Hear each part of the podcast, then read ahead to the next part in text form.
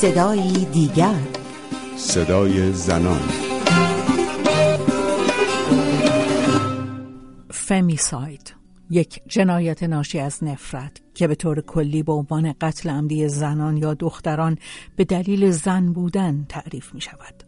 اقدامی خشونت آمیز و ظالمانه علیه زنان نمایانگر جامعه مرد سالاری که در آن حقوق زنان نادیده گرفته می شود.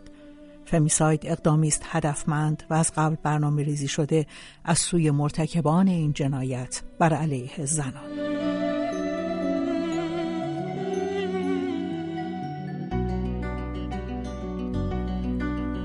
از روزی که پیکر بیجان محسا امینی به خاک سپرده شده اعتراضاتی خفته در سینه زنان و مردان ایرانی سر برآورده اعتراض به اجبار و تحقیر برای به دست آوردن یک زندگی عادی. زنان و مردان به خیابان ها آمدند. زنان روسریهایشان را به آتش کشیدند و آرزوهایشان را بر زبان آوردند. زن زندگی آزادی! زن زندگی آزادی! زن زندگی آزادی! زن زندگی آزادی! زن زندگی آزادی! زن زندگی آزادی! اما حالا صفی از نام ها که با محسا امینی 22 ساله، نیکا شاکرمی 17 ساله، سارینا اسماعیل زاده 16 ساله بیش از چهل روز پیش آغاز شده بود هنوز ادامه دارد. با نام هایی که هر روز تازه می شوند. بهناز افشاری و ماعده جوانفر از آخرین اسامی هستند که به لیست بلند بالای ناپدید شدگان و کشته شدگان مهر و آبان 1401 اضافه شدند.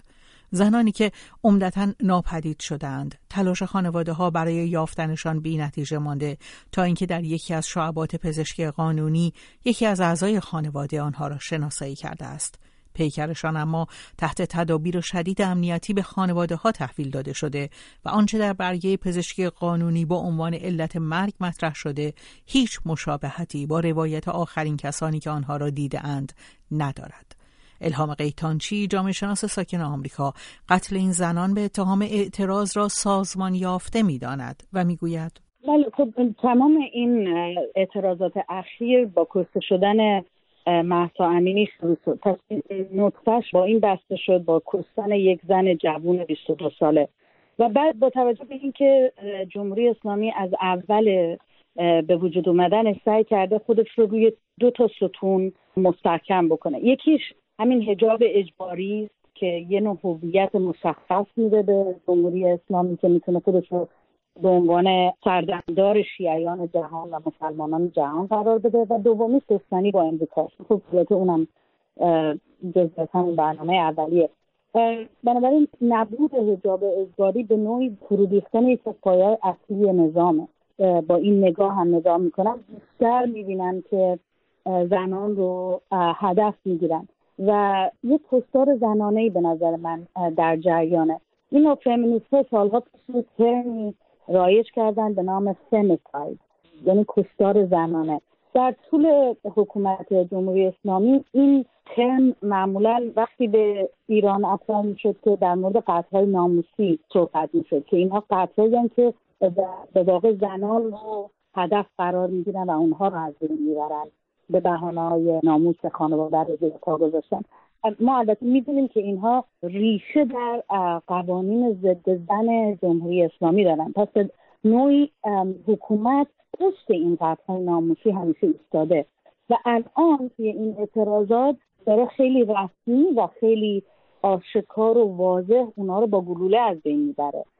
یا در شکنجهگاه های خودش یا با باسون که ما نمی‌بینیم در ونهای ارساد و اینها از بین می‌بره. تو من با شما موافقم. به نظر من یک کستاد زنانه ای در کار هست. سازمان حقوق بشر ایران می‌گوید تعداد کشته شدگان اعتراضات جاری به دست کم 253 تن از جمله 34 کودک و 19 زن افزایش یافته است.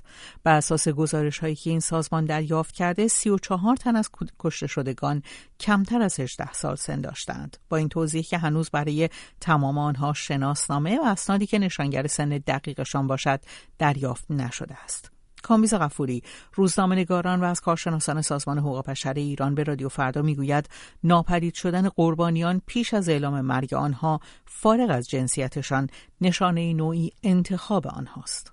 خب از نظر تعداد مسئله بسیار مهمه تعداد 300 نفر حدودا گزارشی که بیش از 300 نفری که ما دریافت کردیم و 253 تاش رو تایید کردیم. خیلی هاشون در جریان اعتراضات به صورت مستقیم کشته نشدن بسیاری از اونها ناپدید شدن برای چند روز و بعد جسدشون پیدا شده و شواهدی وجود داره که اونها بازداشت بودن و نه تنها در بازداشتگاه های رسمی ثبت نشدن بلکه احتمالش رو ما میدیم که در اون مدت در مکانهایی مانند خانه های امن اطلاعات سپاه یا وزارت اطلاعات نگهداری می شدن برای همین هشدارش رو هم به جامعه جهانی و مسئولان مرتبط در سازوکارهای حقوق بشری سازمان ملل متحد دادیم که این مسئله به نوعی سیستماتیک است. یعنی افرادی میرن انتخاب میشن روبوده میشن بعد جسدشون پیدا میشه. افرادی هم گزارش هایی داریم از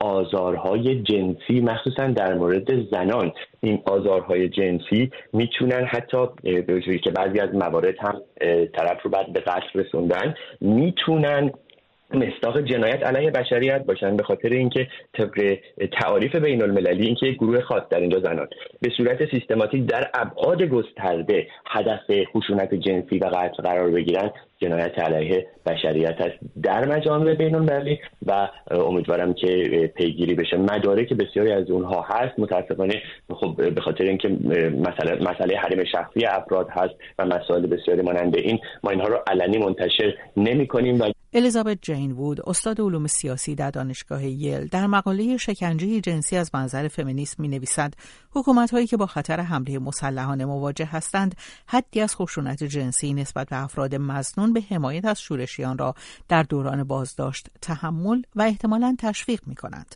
میزان این خشونت جنسی به پاسخگویی ماموران حکومتی به مقام های غیر نظامی بستگی دارد.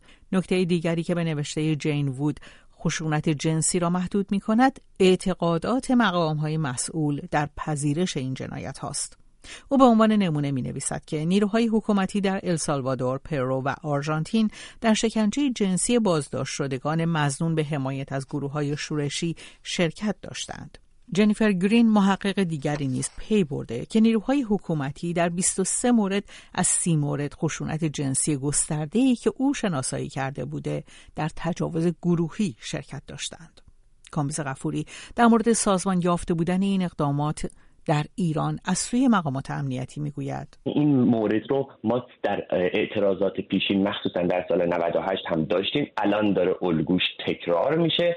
بماند اینکه قتل های سیستماتیک مانند قتلهای زنجیره ای که شنوندگان باش به خوبی آشنا هستند اینها هم در کارنامه نیروهای امنیتی جمهوری اسلامی وجود داره. یعنی اینکه یک تصمیمی از بالا باشه که به طور سیستماتیک اختیار عمل بده به سرویس های امنیتی که با کشتن مردم حراس افکنی بکنند این سابقهش در جمهوری اسلامی وجود داره و الان هم ما رگه هایی از چنین چیزی رو می‌بینیم. برای همین نگرانیم و برای همین فکر می‌کنیم که حتما باید یک سازوکار بین المللی غیر وابسته به جمهوری اسلامی بیاد و تک تک این قتل ها رو مورد تحقیق قرار بده چون یهو نمیشه. تمام جوانان ایرانی به فکر خودکشی بیفتن به فکر پرتاب از بلندی بیفتن ناگهان ناپدید بشن و جسدشون پیدا بشه و این به نظر من مسئله سیستماتیک هست و این اوردر رو این دستور رو نیروهای امنیتی احتمالا دارن که به چنین جنایت های دست می‌زنن.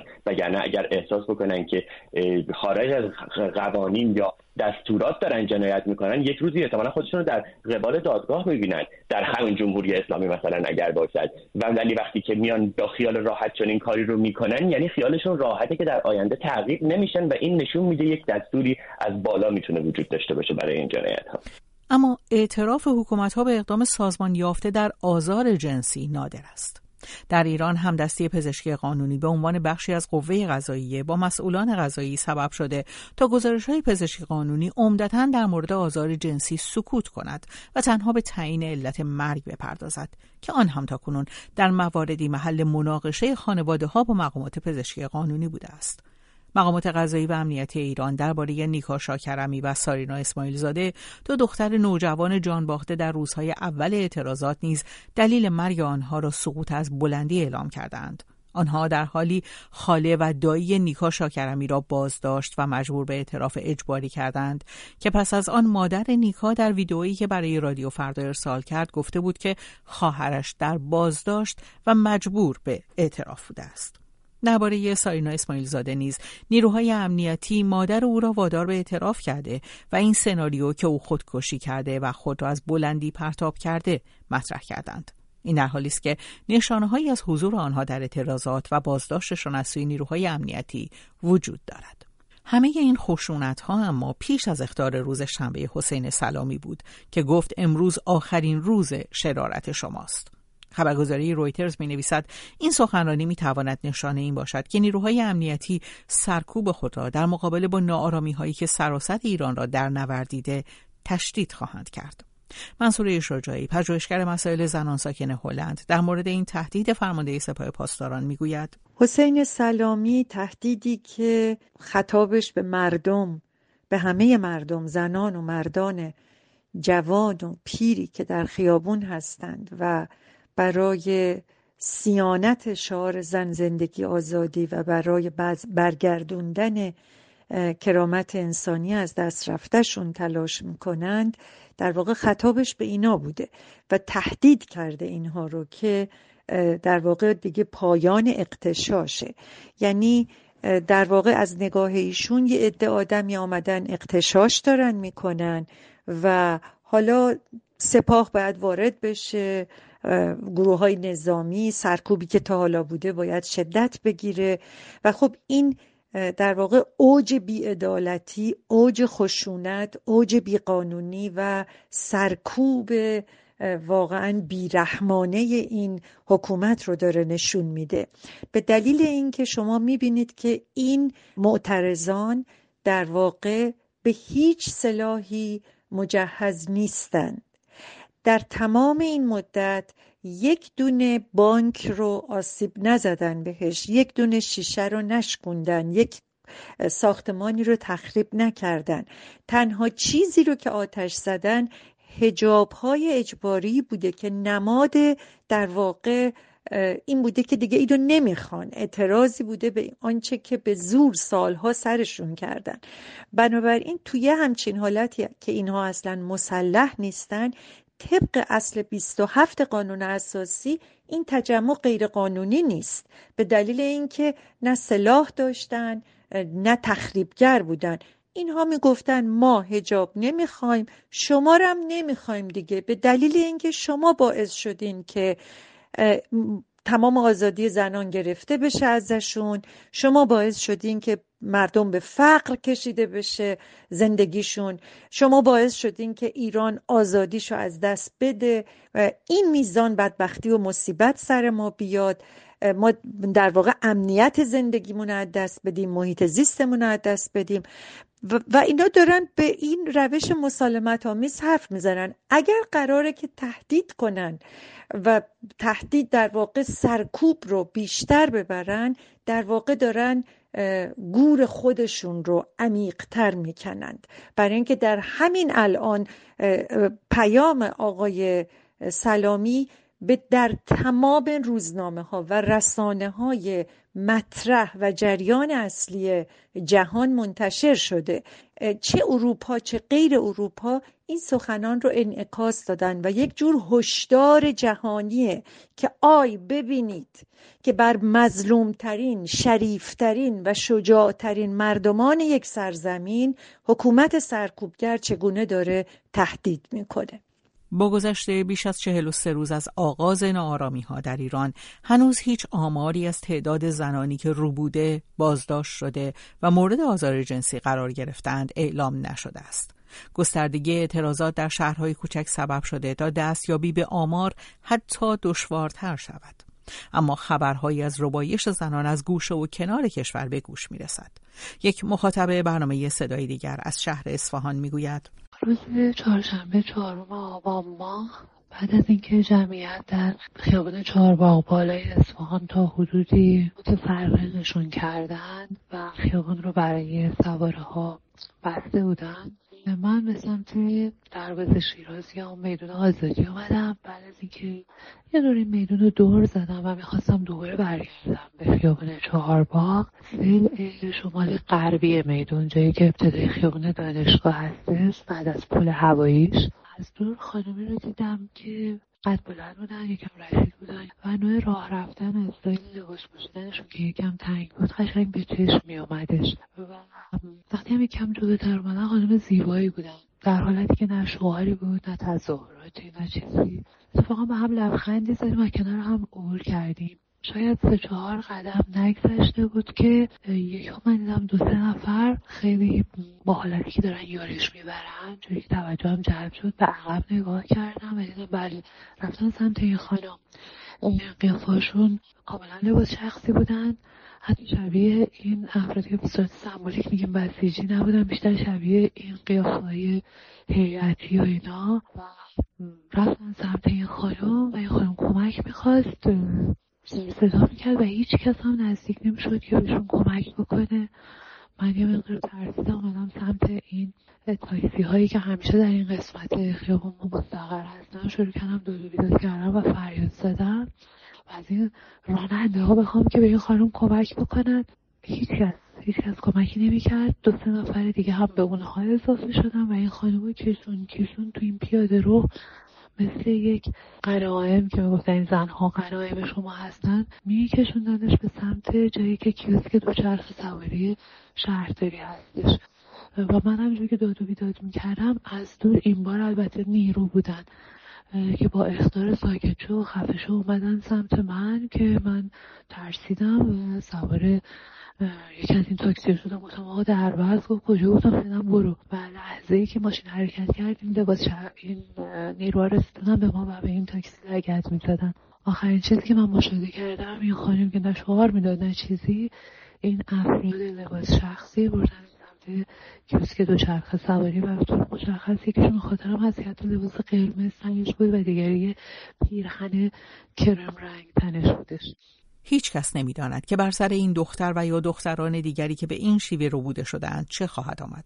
اما اگر از این بازداشت ها جان به در برند زخمی که بر جسم و روح آنها باقی میماند به راحتی درمان نخواهد شد. اما آیا این دست آزار و شکنجه می تواند زنان را از خیابان هایی که به تصرف درآوردهاند به خانه ها بازگرداند؟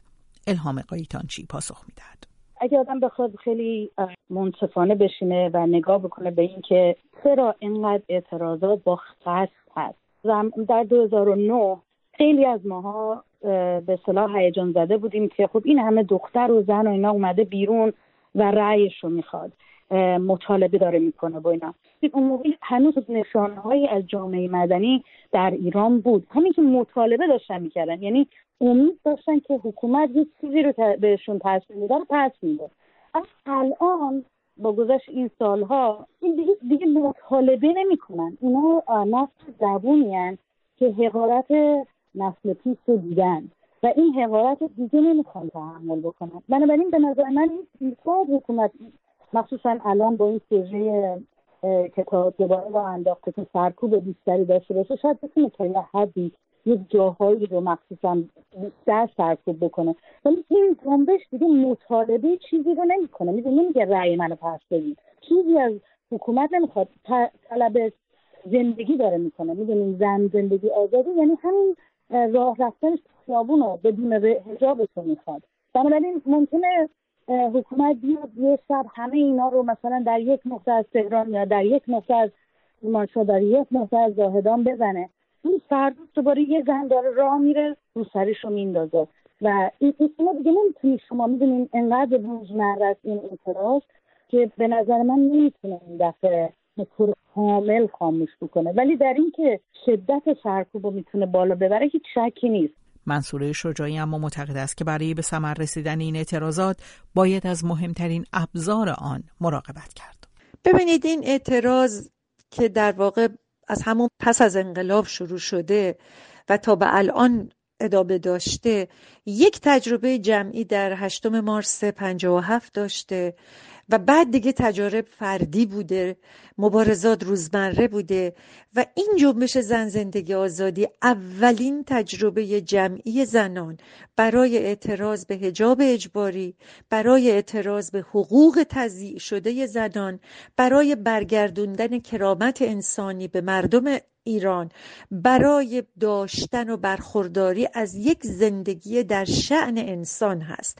بنابراین این اعتراض ها نمی‌تونه به سرانجام نرسه. برای اینکه خواست آسمانی نداره خواست غیر قابل دستیافتنی نداره خواست های زمینی واقعا معصوم و حقیقی برای حقیقت زندگی انسانه. یعنی واقعا برای ادامه زندگی انسان مجبوره که این اعتراض ها رو بکنه. این در چه می‌دونم هواداری این جریان یا اون جریان نیست که بگیم که حالا این اعتراضات رو کتک زدن خوابوندن. نه این زندگی می‌خواد. این آزادی می‌خواد. مطالبهش زندگی مطالبهش عدالت اجتماعیه. بنابراین این به سرانجام می‌رسه و پاسخ می‌گیره. ممکنه طول بکشه و در این طول کشیدن در واقع چون این جنبش در خیابان شکل گرفته و هیچ ابزارش در واقع بازیگران این جنبش ابزار این جنبش تنهای بیدفاع و بیسلاح و نحیف و ظریف زنان و جوانان ماست. لازمه که برای ادامه اعتراض ما این ابزار رو حفظ کنیم. ابزار فعلی این مبارزه تنهای این جوانانه. تن این زنانه تن این جوانانه. پس حفظ این تن در واقع حفظ سرمایه این اعتراضات ره به پایان برنامه این هفته صدای دیگر رسیدیم. من رویا کریمی مجد از اینکه تا این لحظه در کنار ما بودید سپاسگزارم اگر شما هم از قربانیان ماموران حکومتی در اعتراضات اخیر هستید می‌تونید تجربه خودتون رو با ما در میون بگذارید. کافیست به آدرس ایمیل زن رادیو فردا ایمیل بفرستید. با شما تماس خواهم گرفت. فایل صوتی خودتون رو هم می‌تونید به آدرس at فرداگرام در تلگرام ارسال کنید. تا هفته دیگر و صدای دیگر. پاینده باشید و شادمان